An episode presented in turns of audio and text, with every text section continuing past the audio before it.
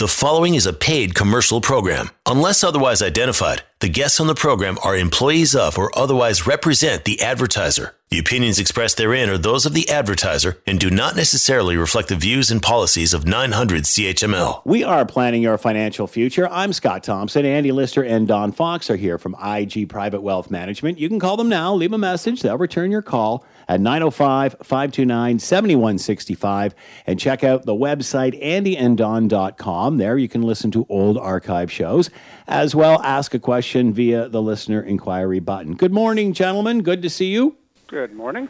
Good morning, Scott. Hi, Don. Hey, Andy. Lots of chatter this week about vaccinations and what we have, what we don't have, shortages of vaccination and such. What does that do to the markets? What does that do to the economy? Well, shortages haven't done anything so far. Um, it could delay the economy a bit, but generally speaking, the markets are looking uh, a year out anyway. And so, the, yeah, it would have some effect on the kind of the opening of the economy a little bit, but really the markets have not been uh, too jittery about it so far. So, uh, probably because they're thinking past that and knowing that there's bright skies ahead and based on that, they think, okay, they expect the market, the you know, the economy to open up again. Sooner or later, we'll get back to uh, some sort of normal. But I know you want to touch on the markets to start today. Absolutely, and it's interesting. We uh, in the past week we did a client event, Andy and I. It was uh, Jeremy Siegel was speaking on behalf of IG Wealth Management, and he basically he's written a book, a number of books actually, is on, but the one that's very well known is Stocks for the Long Run, and he goes back literally from 1802 to 2020 to see what the markets have done and and really you know how optimistic you sh- should you be or, or maybe you shouldn't be. So before I kind of get into that let's kind of go through some of the definitions because I know when you're speaking to people and you start they rhyming off earnings per share and G, PE ratios and things like that usually it's like okay unless you're in this business a lot of people are wondering what does that exactly mean? So first of all Let's just go through a few of those. And earnings per share is simply the earnings of a company divided by the number of shares available. And uh, that's, that's basically it. Very simple there. Uh, gross domestic product. It is the that's one that's quoted a lot by economists, and it kind of gives an idea just how the economy is growing or not growing, and uh, that is the sum of all the goods and services produced across an economy. So if there was two negative quarters so there's negative growth for two quarters in a row. That is the definition of a recession. So just in case anybody's saying, okay, well, we're in a recession. Well, not really. Uh, but we were actually, uh, we did have a, a bear market, which is a little different. A bear market is not necessarily a recession. That just means the market dropped greater than 20%. So then there's this one that is quoted all the time called the price to earnings ratio. Now, what they do there is they simply look at whatever the share price is. So when you look in the paper or uh, you know on, on your app or what have you, and you see Royal Bank stock at $100 per share, so that's the price, and you divide that by the earnings, and that gives you the PE ratio. And the lower the number, generally the better the value the stock is. Um, like right now, for example, Tesla stock is trading above 1600 PE ratio. Put it in perspective, Normally, the PE ratios across the board are around 20. Okay, so Tesla is way above. So they're expecting massive growth, and if they don't get that kind of growth, you'll see the share price drop dramatically. Um, Wasn't it? Uh, can I ask a question, Don? I think someone said to me, I don't know if it was you guys or not, that if you're interested in buying Tesla, I'd forget about the car and just buy the stock. Well, that certainly was the case a year ago. You could have got seven cars. If you bought the stock a year ago, you could have bought fun, at least six cars, uh, cashed the stock in a year later and bought six of them. Um, but who knows going forward? That was certainly the case last year, and most experts uh, think can't see that continuing, especially with so much competition with um, General Motors, Volkswagen. You're seeing a lot of Ford, all these others coming in with electric vehicles, and we'll see. Um, but based on that PE ratio, it looks very expensive. By the way, the S and P 5. I could see I could see Scott in a new Ford electric Mustang. Yeah, yeah. that would look great. Yeah. Thank you, Andy. you you can drive it up to my driveway anytime you feel need. I'll take you for the first ride in it. I think it's the low 50s, low hundred, low fifty thousand. There you go. Yes. right in your wheelhouse. You and Don can fight over who gets to ride in the front seat. All right. Shotgun. Yeah. So, so the S&P 500, that is simply a measurement, and it's kind of looked at the widely regarded as the best gauge of the large cap U.S. equities. So it's the 500 largest U.S. publicly traded companies, and so you got and it's and it's weighted based on the size of the company. So that's that's really a great benchmark to see how your performance, if you have U.S. stocks, how they're comparing to the index, and that's the index is the S&P 500. Then each of them have theirs. There's a MSCI EAFE index, which is basically a European. Mean, includes includes Europe, Australia, and Japan. There's a MSCI emerging markets, which is then it takes across 23 emerging market countries. And so each of these we have our own here in Canada, which is the S&P TSX, and that's our Toronto stock market. So those are all the different indexes. And then finally, real returns. And this is the one that is quite often quoted, and, and people say, well, what's a real return versus just I hear what the return is? Well, the real return is whatever the per- return is, less inflation. And so if inflation's 5% and you got 4%, you actually had a negative 1 return, real rate of return. But obviously, if you had a 5% return and inflation was only 1%, you had a 4% real rate of return. So those are all the kind of the definitions. And so how does that really work when you look at the long term? And this is where Jeremy Siegel came in and looked at the stock market and the bond market and treasury bills, even gold, and say, okay, how has the performance been since 1802? Well, if you had a dollar of gold back in 1802, it would be worth $4.52 now in real terms after inflation. So not a great performance, but it, at least it kept pace. And there's an old saying that an ounce of gold can buy a really nice man's suit. Well, right now with the price of gold at I think is around eighteen hundred dollars an ounce, that's one heck of a nice suit. But still, it is in the possibility of, of getting that kind of suit. Or a nice tuxedo. Uh, in, in Andy's case, a tuxedo. You got dressed to the nines for our virtual meeting today. You know, we didn't even share that with the listeners, did we? We should have right off the top. Don and I are in our PJs. Andy's wearing a tuxedo. yeah, yeah. Trying to class this place up a little. We missed the memo. Uh, yeah, obviously. Uh, but, you know, pays the Blue's out, Andy. Pardon me? The Paisley Blue, blue tuxedos are no longer in style. Oh, good point. Good point. Yeah, is that from a wedding in like the late 1970s or? You like the ruffles? So then if you go to T-bills, okay, those are treasury bills. Those would be like 90-day deposits, very short term. Your dollar invested 218 years ago would be worth $262 after inflation. So at least, you know, a little bit better than gold, to be honest. Um, gold's done a lot better lately, but again, people look so short term often. We it's hard to think that long term. Then you get into long term government bonds. Not a whole lot difference than T bills, um, but in the last 20 or 30 years, the interest rates have been dropping basically since the 80s, and so you've seen an uptick. So your dollar invested is now worth $2,392, quite a bit better. So in real performance, T bills average 2.6 percent Government bonds average 3.6%, so about 1% difference, which makes sense because those are longer term. There would be a 10 year or 20 year bond. Then you get to stocks, and your dollar invested 218 years ago would be worth $1,929,736 for a real rate of return of 6.8%. So what a difference that makes. And again, real estate would actually fall between the bonds and the stocks. It is it does better than bonds, but it doesn't do as as good as, as stocks. And certainly right now, it's hard to convince anybody of that because we're kind of in a hot market right now. But a lot of that has to do with uh, interest rates right now. I, I've we just uh, talked to somebody. Uh, one of our clients got a 1.65 five-year mortgage last week through Investors Group here, and it's uh, you know, with money that cheap to borrow, you can see why housing prices continue to rise. So then they look at, okay, what happened last year? We had a pandemic. How did the market go up? It was kind of a, went against a lot of people's predictions. And the biggest reason is because the government threw a ton of money into it, particularly the U.S. government.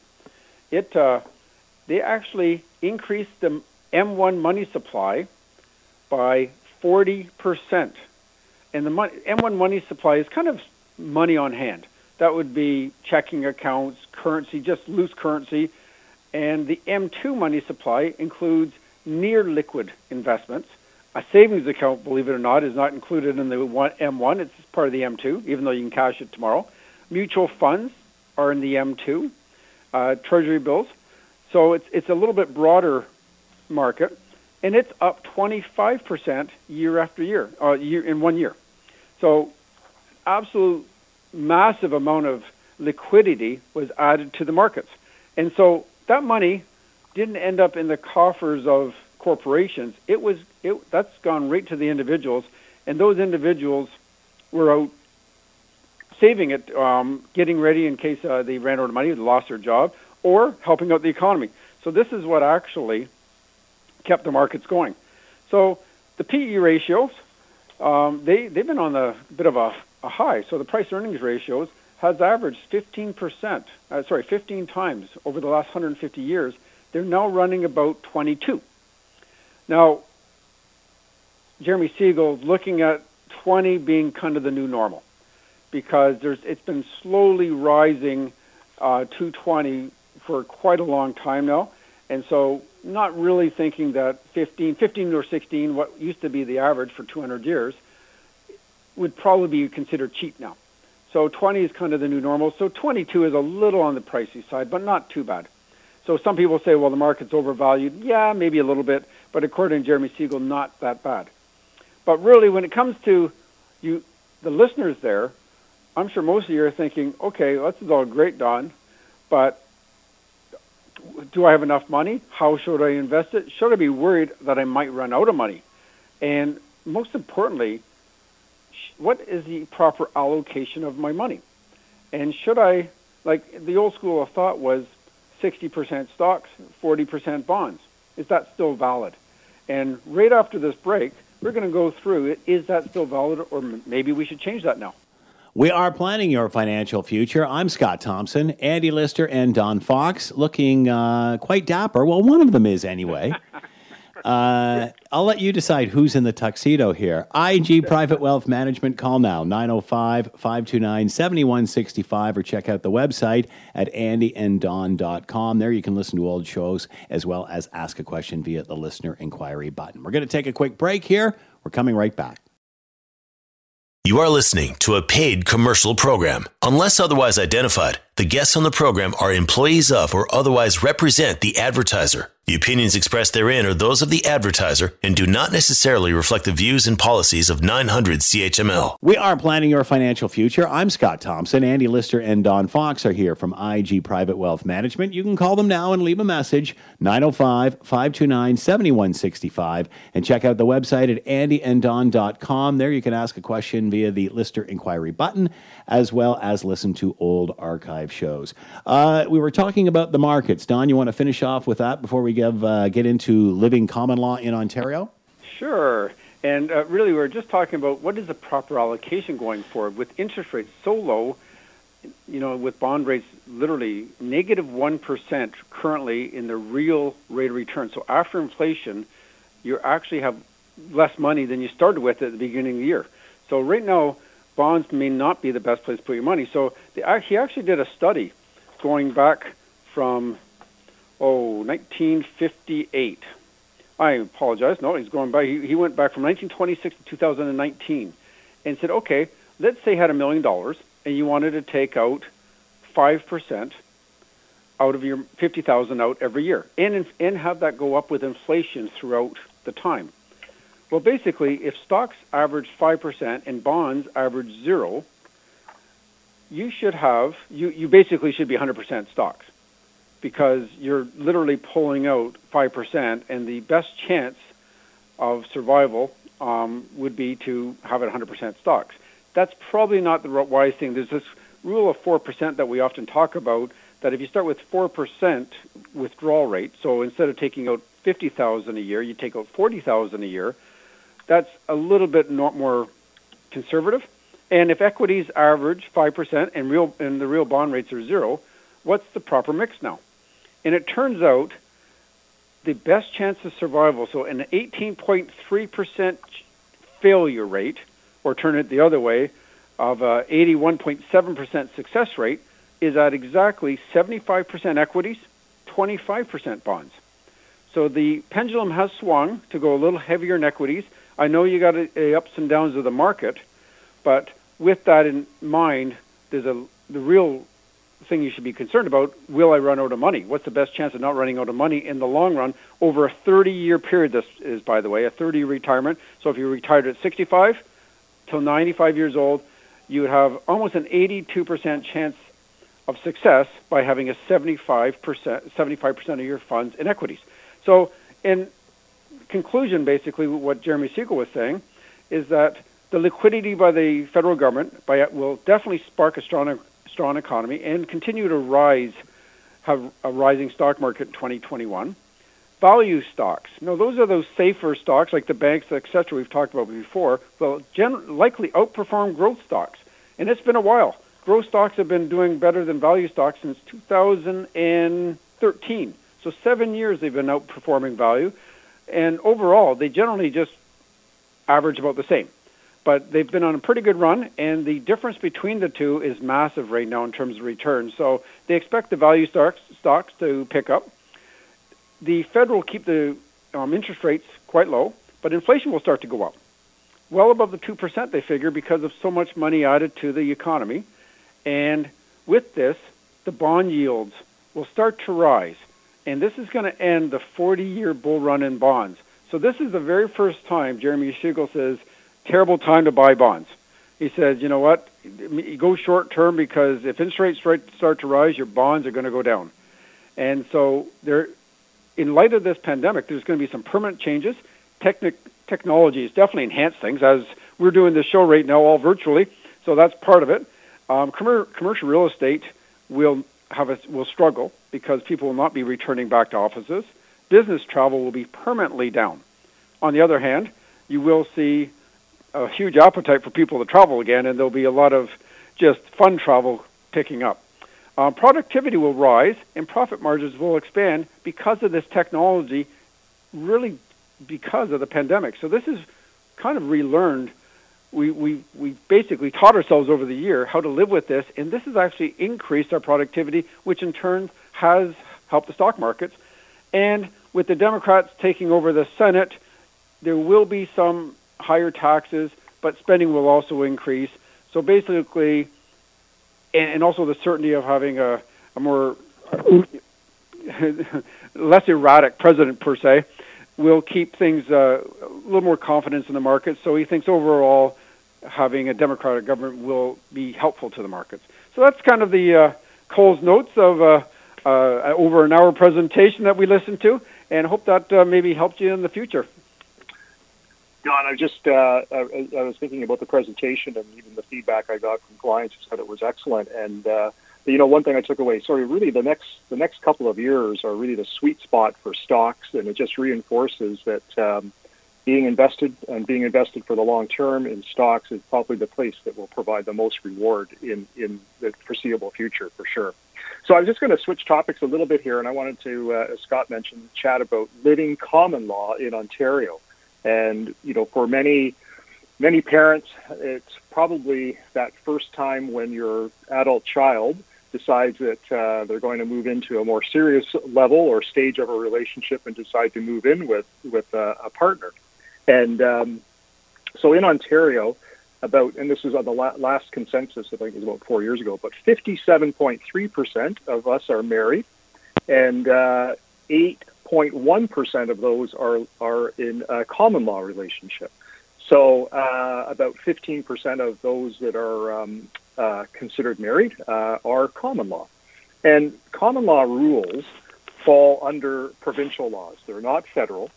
And uh, so it also includes opposite sex and same sex couples, all under the same common law rules for Ontario. So when you think about tax planning for a common law relationship, it's in general, you wonder, is it the same as married?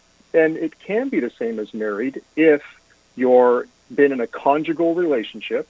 Scott, you know what a conjugal relationship is, right? That's and, like what uh, you and Andy have. Yeah, yeah. Or sorry, you and Don have. For at least 12 months, right? So you have to have been in a conjugal relationship for at least 12 months, or it could be less than 12 months if you had a child together, which you're raising. So therefore, you must file when you file your tax returns in terms of tax planning as common law. So you have to tick off common law, or you'll be subject to penalties. Now, a lot of times this is sort of a, uh, a strategy of convenience that people use when they're filing their tax returns. Sometimes they're common law and sometimes there aren't because there's benefits and there's drawbacks on the tax system.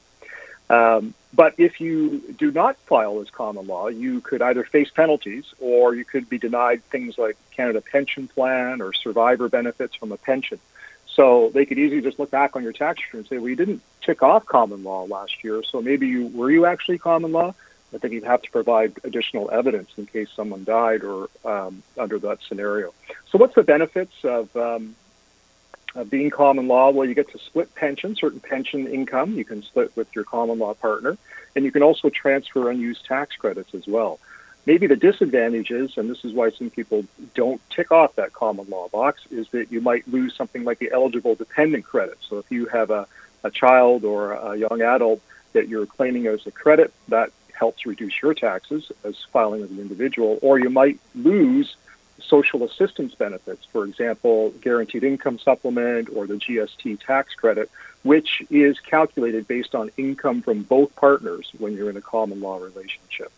So what are the family law issues? And, um, you know, in case of a marriage breakdown or sorry, splitting up or a death, um, in the case of family property, uh, there is no right of division of property for the common law partner.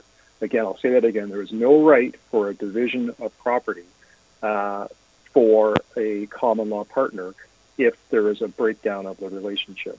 As far as pensions, generally, common law partners are entitled to pension benefits, and uh, in case of a death. Um, and the other thing that uh, uh, a common law partner can approach is something called an unjust enrichment. And so, in case of a breakdown of the relationship, you can apply or file a lawsuit for an unjust enrichment. And basically, this would be an, ex- an example of this where you're trying to get money back from that former partner. Let's say you contributed mortgage payments to the uh, property that the other partner owned. So in theory, you've sort of you've given them money to help uh, pay down that mortgage, so you could you could ask for that back. But it involves a lawsuit. It can be expensive. It's certainly the, the outcome could be uncertain, and it really comes back to the need to getting a cohabitation agreement if you're living in a common law relationship. Uh, what about joint property? So if you bought something together, it might be maybe or you've created like a joint bank account or a joint investment. Generally, uh, joint property would be shared upon separation or death. Um, what about something like spousal support in case of a, a, a, relationship breakdown? Well, if you've cohabitated for at least in that conjugal relationship for three years, uh, or less if you had a child together, then you can be entitled to spousal support.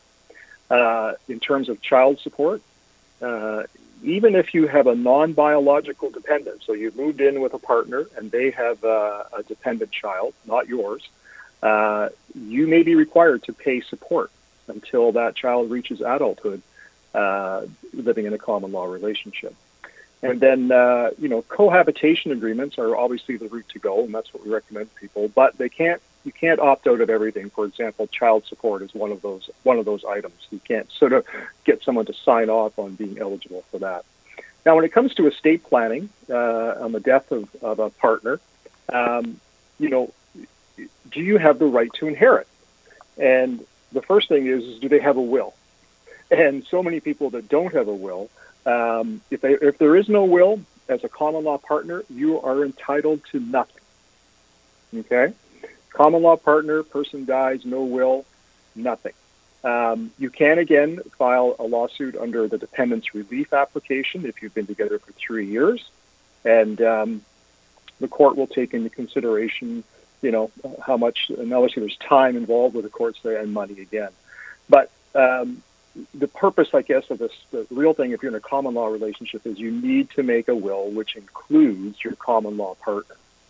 Uh, then we get into things like let's talk about previous wills for a second. So if you have a previous will from a former uh, relationship, you were married before, and now you're in a common law relationship, basically, and you haven't created a new will, then uh, that will is still valid. And conversely, when you get married, any previous wills are considered void immediately. So, in essence, living common law means that your old will that you made with your previous spouse is uh, still valid. And if you die, your ex spouse or ex partner could end up with all the money, and your new common law partner gets nothing. Um, so, what about CPP survivor benefits? Yes, if you're in a common law relationship for three years plus, or sorry, only one year. And this is where the, I think the numbers bounce around for people, and it's very difficult. There's these one year uh, limitations and requirements, and there's three year requirements. And generally, when it comes to taxation, uh, it, it, it, tends to be those three, you know, those three-year type of rules. But um, uh, in the case of CPP survivor benefits, if you if your uh, common law partner dies and you've been together for one year, you will be entitled generally to the uh, survivor pension. Now, what about an employer pension plan? Let's say you were, um, you know, a teacher, you had a pension plan, and you now um, uh, uh, entered into a common law relationship and you've been together for at least a year, then generally you can add your new common law partner and they would receive a survivor pension from your uh, from your plan. So when you think about common law, I guess the key things to think about uh, and the advice that I should pass you should pass on to your adult or your senior, depending on who's involved in that common law relationship, is write down the date you started living together. And this is critical because you may be required to uh, provide proof or evidence of that at some point in the future. And the next thing would be if you're considering getting married at a later date, then you should contemplate your will that in your will that you are thinking about getting married. And the reason for that is that if you create a will and then you with your common law partner and uh, in in thinking about your common law partner, but then you go and get married, then that previous will is automatically voided. But if in that will that you created you contemplated that marriage, and you your lawyer can help you draft the appropriate words, then um, uh, the will would still be valid. The next thing to think about in a common law situation is if you move to another jurisdiction. And so often we'll see a couple might, uh, maybe it's for a job or employment reasons, they move to another province or they move to another country. And literally, you know, so every time that you move to a different province or country, then the rules all change. So I, I'm talking about rules for Ontario. And uh, because I said it's provincial, that every place you move to, there is uh, uh, a different set of rules. Um, and that brings us to another one, which would finally be sort of property in another jurisdiction. So let's say you had a, a condo in Florida um, and you uh, you're in a common law relationship with somebody, and uh, you have no will. When you die, generally that property, in this case that Florida property, is going to be distributed based on the jurisdiction where the property is located. So, what are the rules in Florida in terms of someone dying without a will? Well, that's how the that's how that property is going to be distributed. Same thing could go if you've got a property, say in BC, or you've got a property in um, in Quebec. Uh, all of that in a different jurisdiction means that you're going to be dealing with a different set of rules. Now, when it comes to personal property, so this might be, you know, not not real property like a real estate, but in terms of personal property, you know, cars and furnishings and everything else, um, and even investments, uh, personal property would be distributed according to the jurisdiction that you die. So in this case, if you died in Ontario, then uh, your common law partner would benefit from the distribution based on our intestate laws here, meaning you have no will. But if you died in Florida, uh, your common law partner might be subject to the rules for division of that property as well, based on the, the local jurisdiction. So, common law partners, we've got a, a great article um, that we'd be happy to send out to somebody. So, if you've got a, uh, a parent who's living common law now, or you've got a, uh, a young adult that's living common law now, feel free to reach out for us, and we'll send you out. It's a, it's about a six-page um, summary of some of the ins and outs and uh, some strategies to deal with living common law. We are planning your financial future. I'm Scott Thompson. Andy Lister and Don Fox are here from IG Private Wealth Management. You can call now and leave a message. They'll return your call at 905 529 7165 and check out the website at andyanddon.com. Quick break here. We're coming back. You are listening to a paid commercial program. Unless otherwise identified, the guests on the program are employees of or otherwise represent the advertiser. The opinions expressed therein are those of the advertiser and do not necessarily reflect the views and policies of 900 CHML. We are planning your financial future. I'm Scott Thompson. Andy Lister and Don Fox are here, properly dressed. From IG Private Wealth Management, you can call now and leave a message at 905 529 7165 and check out the website at andyanddon.com. You can listen to old archive shows there and ask a question via the listener inquiry button. We're talking about RESPs and some of the mistakes made. Yes, and uh, I guess one of the mistakes is we have to uh, dress up a little better next time, Scott. I know. Clearly, uh, yeah, we're, we got to raise your game there a bit, guys. Yeah, Come clearly on. we're we're dragging that dragging down the average here, uh, Don. I have to say the pandemic's got the you know it's really uh, enlightened you there, Andy, and you're looking good, buddy. it's it's either that or Andy has some place to go very early this morning and very well dressed. Or he just came from somewhere late last night. That's right. He just got in the door.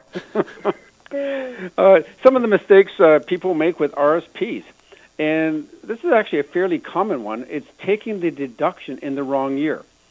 And so, right now, if you were to put money into an RSP, and let's you know the first 60 days, you can actually use it for last year's, which would be 2020's tax year, or any year in the future. And this is the part a lot of people don't realize. It it just sits there, that deduction, and it can be used any time.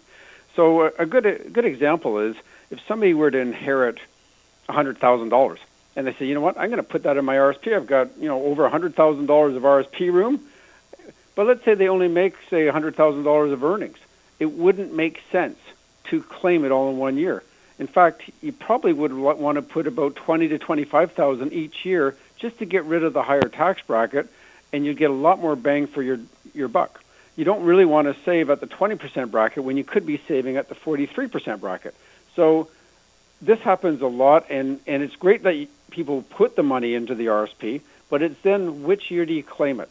And you may only claim a small amount in 2020, particularly with the pandemic, because some people's incomes would be lower last year. And this year, they may just jump right back up, and you'll be in a higher bracket. And possibly, you may not even want to use it for 2021. You may want to use it for 2022. Uh, if that's the case, then there's an argument saying, well, maybe you should just put it in a tax-free savings account. But that's a different discussion. In fact, I had a, a client uh, just this past week that had $256,000 of RSP room. And we're going to be using up just the amount over his income. He's a fairly, he's a high income earner, but uh, he, he can put in about 50000 away each year over the 220000 mark because he makes over over 220,000 and he'll save 53.5% every year. So anyway, talk to your financial advisor, make sure you're claiming it properly. This is really important because you do have to pay tax on this money sometime, so you might as well save at the highest bracket and pay at the lowest bracket. Now, number 2, withdrawing in, in drawing your RSPs to pay down debts. Absolutely terrible idea. We do get the odd person do or asking about doing this. We try to avoid this at all costs personally, the tax you're going to pay on this often is going to be way more than the interest costs. And the way I look at it, the compounding effect of the RSP too. Not only are you, what you're taking out now, it's no longer invested, and so that's going to continue to lose all the compounding effect. And if you're really in dire straits, the RSP is the last place you should be pulling money out. You, if you're going to go personally bankrupt, the RSP is creditor protected they cannot go after your RSPs. So if you had a million dollars in RSPs, you you could go personally bankrupt, and you'd still have all your RSPs intact. So when you do come out of bankruptcy, you're still not starting from zero. So that's number two. Uh, number three is not waiting the three years to cash in the spousal RSP. There is a three-year attribution rule with our with spousal RSPs. And what is spousal RSP? And just quickly is that let's say you know Mrs. Smith makes 100,000 a year and, and Mr. Smith makes 20. So Mrs. Smith puts the RSP in in her husband's name. She's she gets a tax deduction, but Mr. Smith is the owner. So the the actual RSP is in Mr. Smith's name. So that's a spousal RSP. Well, if Mr. Smith pulls those monies out, he has to wait three years from the last contribution. So in 2017, let's say, you know, Mrs. Smith put 10,000 into a spousal RSP, did the same in 2018, and did the same for 2019. So three years in a row, put 10,000 in. 2020, Mrs. Smith put it into her own RSP, and then 2021, Mr. Smith cashed all the money in. Well, 2021 would be one year, 2020 would be a second year, and 2019 would have caught that 10 years that $10,000 contribution. So therefore, 10,000 would have been added to Mrs. Smith's income, and where the person was likely trying to get all 30,000 into Mr. Smith's income. So again, really careful when cashing in spousal RSPs. And finally, and number four, this one's probably the biggest, is procrastination. Just do it. If I had to say the Nike commercial, just do it. Uh, when it comes to saving money, we're seeing right now the savings rate is through the roof. As I mentioned in the last last week's uh, show, the savings rate when the pandemic hit went from two to three percent in Canada to twenty seven percent, and it still is sixteen percent in the in the third quarter of 2020. So people are saving money, but put it put it away, make it a more of a long term saving and if you did have a very good income last year, you're, you're best to, uh, if you don't have the funds, borrow even half, if you have to, or as we've often talked about, add monthly. We are planning your financial future. I'm Scott Thompson. Andy Lister and Don Fox are here from IG Private Wealth Management. Call now, leave a message. They'll get back to you at 905 529 7165 and check out the website at andyanddon.com. Going to take a quick break here. We're coming right back. You are listening to a paid commercial program. Unless otherwise identified, the guests on the program are employees of or otherwise represent the advertiser. The opinions expressed therein are those of the advertiser and do not necessarily reflect the views and policies of 900 CHML. We are planning your financial future. I'm Scott Thompson. Andy Lister and Don Fox are here from IG Private Wealth Management. Call them now, 905 529 7165. They will return your call and check out the website at andyanddon.com. All right, the man in the tuxedo says we're going to talk about Latin words today. Does that have anything to do with how you dressed? Like clearly the topic dictates the attire? Know, there's nothing better than a tuxedo. I'm not sure about my red bow tie, but you know, we can we can well, debate that. And then a man who's speaking Latin, my goodness. I know Latin words. I, you know, as I was sort of going down the path this week about um, uh, different issues around uh, legal issues around whether it's common law or even um, your estate planning, I thought uh, you know you came across a, a report that we that IG uh, Wealth Management had put out, and it was basically definitions of Latin words uh, that we might come across as we're analyzing somebody's will. And uh, as I opened it up, 56 pages of Latin words and definitions. So I thought I would uh, filter that down to maybe some of the, the, three or four common ones, and one interesting one which I want to start with, which uh, the word is called uh, adeemed or ademption. Uh, ademption, not redemption, ademption. And ademption is basically occurs when property gifted in a will is not in the estate's possession at the time of death. So let's do a little example here. We'll use the uh, Flintstones, or, or easy family to remember. So we'll start off with uh, Fred, who um, who owns a red 1972 Pontiac Firebird, and Fred decides that he wants to give his red Firebird bird to Barney when he dies, and he puts that in his will. So, but at death, uh, uh, sorry, uh, um, prior to death, uh, Fred decides to sell the red Pontiac and buy a blue 1969 Cutlass Supreme. And later on, uh, when Fred dies, the question is, does Barney get the new blue car? And what do you think, Scott? Wow. Um, I, am guessing because it's a different car, it doesn't. He doesn't get to get it. He doesn't get it. That's correct. That's correct. this is where ademption comes into place. The property that was uh, gifted in the will is no longer in the estate's possession at the time of his death. Now let's let's uh, look at this a little bit further, though. Um, what happens if Barney dies before Fred? Now there's two scenarios here. So scenario one is that uh, Fred is um, uh, is still you know he Fred's alive and he decides to sell the red uh, Pontiac, the red Firebird, and uh, buy the blue Cutlass. And uh, so now, when he dies, and of course Barney had died first, do you think Betty would get the car? No. Correct. So Fred had sold that sold that car, bought a new car, and uh, it was no longer that car was no longer in his will. Now, let's say Fred had become incapacitated later on, and in fact he had dementia, and so Wilma said, "You know what? I can't. You know this this red uh, this red uh, Pontiac Firebird. Uh, Fred's never going to drive it anymore. I don't want it anymore."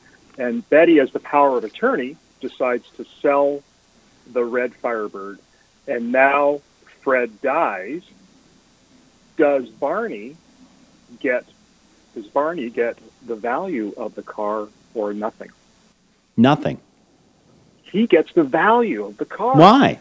And the reason he gets the value of the car is because it wasn't Fred that sold the property, it was a power of attorney mm. Who knew that the car was in the will to be given to Barney. So Barney would be entitled to a cash equivalent of what that car was sold for if the power of attorney had sold it. Hmm. And uh, so it's interesting how this word uh, ademption can come into play. Oftentimes, people will leave, you know, significant items or unique items to a friend or a family member, but only later on to discover that that item has been sold or it's disappeared. So ademption comes into play when it comes to distributing uh, someone's uh, estate. The other one that I want to talk about, and we've talked about it before, are the Latin words per capita and per stirpes. And per capita literally is defined as per living head and per stirpes is defined as per living branch. And so this means when you leave money through your estate and you've and you've declared that you want to leave it per capita, that means that your estate is divided among all the entitled that are entitled to it property equal shares. So if there, you had three siblings, three uh, brothers that you wanted to leave your money to, and one of them died, well, there's only two living heads left, so they would each get an equal share of whatever's left. Now, if you had selected per stirpes and you named all three brothers, then it would be your your brother who predeceased you. It would be his living branch, so his his children or your nieces and nephews that would inherit that as well. So they, that money stays down the living branch as well. The one thing that um, all of these declarations have in common, both per capita and per stirpes, is that neither of them makes any provisions for the surviving spouse of a deceased child. And so we're talking about um, the the the, uh, the Flintstones. So if Pebbles or Bam Bam were married, and but Pebbles or Bam Bam had died, their spouse would not receive anything under either of these declarations. Now, I just ran into this recently because I had a family who who were just redid their wills, and we talked about this clause, and they said, "Well, you know what? That's not right. Uh, our daughter-in-law, our daughter-in-law has been instrumental in our family, and I would want uh, my son's share to go to her in case he passed away before us. So, just something to think about when you're distributing. Distribution is that that spouse of your child would be left out if they predeceased you. And, and we often hear this. Yeah. Just one more question about the Fred and Barney Cutlass and Firebird, did those cars have a floor in them, or did their feet show through the bottom? yeah, classic. I'm sorry. Uh, I love it. Well, they're both great models, I think, uh, and I think they all uh, were built for speed for sure. Is that it? Oh, I had one. So I just wanted to talk about issue. And issue is a word used in all of our documents that describes our our children. And issue basically means descendants, and it's through all generations, whether born inside or outside of marriage. Also, those children that are legally adopted, and also those children that are conceived but not yet born yet, all count as our issue or descendants. There you go. All right. Our Latin words for today. We have been planning your financial future. Uh, one of them dressed in a tuxedo at this early hour of the morning, but hey, that's where we are during a COVID 19 pandemic. Uh, we have been planning your financial future. Andy Lister, Don Fox here from IG Private Wealth Management, 905 529 7165, and check out the website at andyanddon.com. Thank you, gentlemen, and uh, we'll, we'll, we'll promise to dress better next week, uh, Andy. Thank you. Okay, Thanks, sounds guys. good, guys. See you guys. I'll, I'll hold you to that. The preceding was a paid commercial program. Unless otherwise identified, the guests on the program are employees of or otherwise represent the advertiser. The opinions expressed therein are those of the advertiser and do not necessarily reflect the views and policies of 900 CHML.